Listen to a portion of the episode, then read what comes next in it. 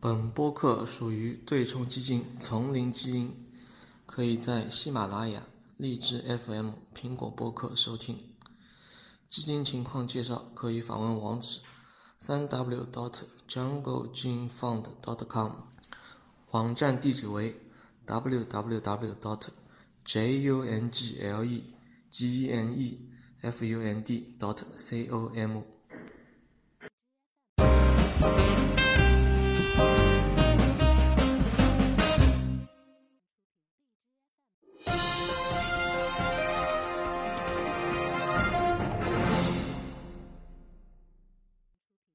嗯，聊一聊美国经济七月份公布数据的表现状况吧。嗯，好吧。好，先从先讲一下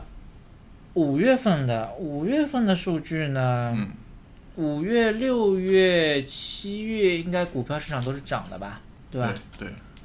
然后今年的四月份是跌的，嗯然后五月份呢，四月份跌了，还有就是去年十四季度十、十一、十二也是跌的，啊，后来一二三三个三个月呢是涨了，五五五五五月份应该是跌跌的吧？五四月月份是跌的，好像。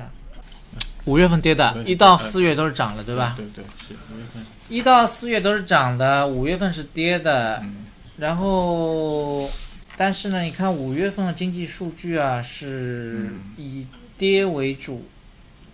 五月份公布的经济数据是以跌为主，那么五月份跌也是正常了，是对吧？是那六月份呢，经济数据呢依然不好，嗯依然不是很好，以跌也是以跌为主。嗯那么，但是呢，可能是有降息这种，还有预期那在个这儿预期在，然嗯后还有就是，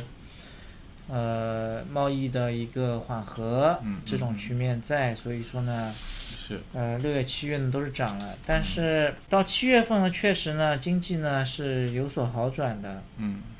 比方说呢，物价呢是它的一个上升呢开始上升了，嗯然后六月份呢，它其实物价呢，呃，五月份和六月份的物价都是不是很好的。嗯还有就是居民的消费呢是上升的，嗯还有工资呢也是稍微上升的，上升。嗯但是呢，六月份的工资是下跌的，嗯七月份呢它的工资，七月份公布的数据其实六月份啊，但是我们嗯就讲七月份公布的数据呢啊是是上升的。是还有呢就是风险资产的估值，因为七月份和六月份上涨了，所以说呢都是 OK。嗯还有风险投资的收益的预期方面的一些数据呢，也是表现不错，包括是呃房屋的一些销售情况有所回稳，公司债里面的风险溢价呢是有所缓和，那嗯是也是跟股市呢有所同步的。嗯长期的国债的利率呢是不太好，大家对未来的一个预期嗯呢还是偏谨谨慎，偏谨慎，所以说长期国债的利率呢是其实是下降的。嗯就刚刚讲了一些好的，先讲讲坏的啊。嗯一个是长期国债利率是下降的，嗯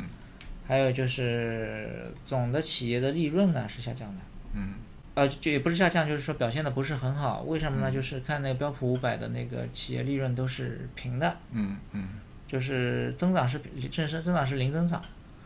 还有上个上个季度好像也是不是很好，是降的。嗯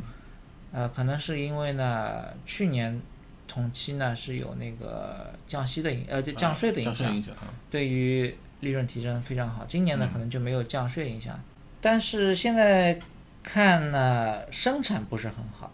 嗯，生产不是很好，消费还不错，生产不是很好，生产呢一直都不是很好。嗯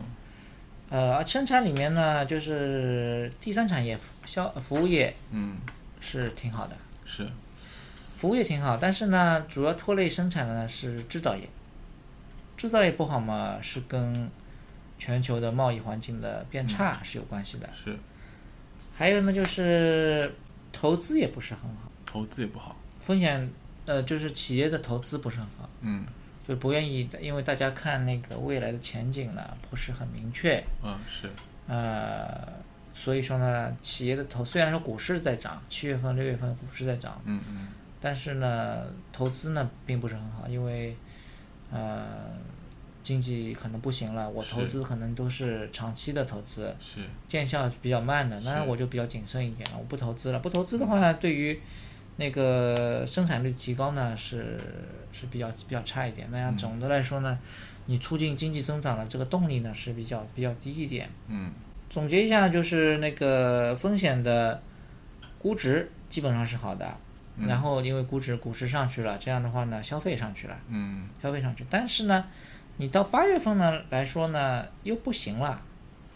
八月份因为股票市场又跌下来了嘛，是这样的话对消费需求可能又不行了。所以说八月份公布的数据呢，可能还会好一点，但九月份公布的数据可能就比较差一点了。嗯而且现在一个贸易问题又又凸显出来了，所以说呢是雪上加霜。因为过去虽然说你七月份数据是有是有所上升的，但六月份、五月份都是都是比较惨，都是相对于前前几个月都是比较惨的。就是说整体来说呢是今年呢的数据呢都不是很好，都不是很好，都不是很好，而且呢就国债市场呢更加看差，看的比较差。因为虽然说股票市场在涨嘛，嗯股票市场看的很好，但是呢，国债市场呢看的比较差，是收益率曲线呢现在是倒挂的程度是比较严重，嗯两年到十年的，呃，两年两年国债和十年是国债的差值，三月三年三个月跟十个十年的国债差值都是比较低，而且三十年国债呢也是往下掉了很多，嗯呃，国债市场呢是体量也比较大，所以说呢，他们可能他们交易员都认为是投资者都认为是经济会不行，而且收益率曲线是在未来两年左右，一年到两年左右都是非常低的，嗯是明显的一个下。但近期呢，近端的收益率曲线上升呢，呃，比较呃相对高一点呢，是因为现在联储局呢只下下降了一次利率嘛，因为对受央行控制的嘛，嗯近端的是受下央行控制的，呃，近端的只呃，所以说它的近端的收益率曲线呢是比较高一高的点，但嗯是一年到两年的呢就比较低。嗯这样呢，大家都认为是未来一年、两年都是比较惨的嗯时间段。是然后之后呢，就是两年之后呢，就是呃稳步上升了，就是说可能两年之后可能就是恢复正常状态，因为正常的回收率曲线都是往上的嘛。嗯对的然后你一年到两年这一段时间是倒挂的，嗯，对吧？那会不啊、会嗯不不，就是一年以内到两年的都是倒挂的，近期近段倒挂的非常厉害，嗯对吧？嗯一年到十年的也是倒挂的，嗯主要是因为两呃一年两年这一段呢下塌的特别严重，嗯嗯导致了后面的呢，后面也也没有太多看法，但是呢，也是会被带下来的嘛。就是是收益率曲线呢不是很好看，是就是国债市场这样的话，就是逼着联储降息降息，对吧？？嗯降息嘛也降了，但是因为全球局势的不好，嗯所以说，呃，未来降息可能会降的更多，嗯也是可以预期的嗯。是未来的投资方案还是以避险为主。避险为主。啊，呃，我有个问题，就是既然说企业的营业的盈利的水平不是特别好，嗯，那为什么是什么促使的股价或者标普它创了新高，且又同时呢，长期国债的利率却又在不断下降？那是有两波不同的交易者，还是说，呃，市场已经出现一个不太一样的或者不太一致的声音和想法在里面？然后，然后呃，至于股票上涨的时候呢，是因为美联储降息的预期，对吧？以及那个贸易局势的缓和，嗯这两个情况呢，可能是推动股票市场上升的。虽然说盈利不好不要紧，但是降息了，那么我们投资的资金呢就变多了，对吧？短期呢可以炒一波了，嗯，这明显是炒一波的。就因为 走未公来的司情了嗯况是不知道，但是而且后来呢，嗯、大阪会议之后呢，贸易环境改善，是那再炒一波嘛。嗯嗯但是呢，到了一个相对估值水平，大家多头也不敢追的时候呢，嗯那就进入了一个平稳期。但后来呢，又发现好像局势不是很好 了，局势不是很好，呃那我们就撤吧，那就嗯撤了，那嗯呃，在股市涨的时候呢，其实债券市场呢也是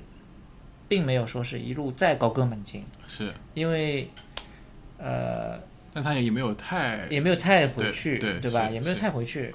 就是为什么呢？因为你既然降息嘛，降息嘛，那么我们就降着呗，反正经嗯济也不好，因为投机分子在债市里面相对较少吧，是嗯因为投机的成分在股市里面就要多一点。那就这样，但是债券收益率呢也抬高了一下，也是抬高稍微抬高了一点的。嗯怎么说呢？现在这么逆风这么多，不确定性因素这么多，嗯是所以呢，而且都不是能够短期解决的，是所以投资者呢还是要掂量掂量自己风险承受能力，谨慎为主，因为不确定性太多了，是而且这个不确定性呢是在日益增长，嗯短期呢也没有可以见到曙光，嗯所以掂量掂量自己的风险承受能力，不要是为了赚取收益。嗯哼，刀就尖防守上为主，现在是真正到了防守为主。你是比比方说你在六月份、七月份，你说有进攻的理由吧，有进攻理由，嗯因为为什么呢？没有什么看得到的情况下，没有什么阻挡你进攻的东西，对吧？绊脚石都踢走了，降息嘛也降了。嗯嗯虽然后来说，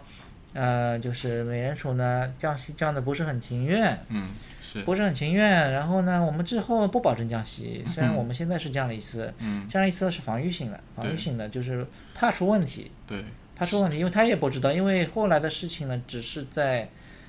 呃，川普的一念之间嘛，他一念可以让你进地狱，一念可以让你上天堂，是对吧？是一念之间，那就谁都说不准了。嗯嗯那就这样。但是这个一念之间，这件事情的本身由一人控制，一呃由一人的一念控制涨跌这件事情，本来就是具有过巨大的不确定性对。不确定性大，那我降息一下很合理。嗯虽然说呢，七月份我们经济呢开始有点走回升了，就是说差的呢也不是更差了，好的呢好的呢稍微变好了一点，嗯有的呢比较差的呢也回来了一点，嗯对吧？大致这样说。呃，所以呢，我们继续观察，继续观察呢，未来经济数据走差的可能性是比较高。嗯为什么？大家的预期变差了。嗯对是吧？预期变差，虽然可能说危害还没有真正的危害还没到来，但是预期变差了，所以说呢，奉劝投资者谨慎为上，不要抄底，怕抄在不是半山腰山顶上，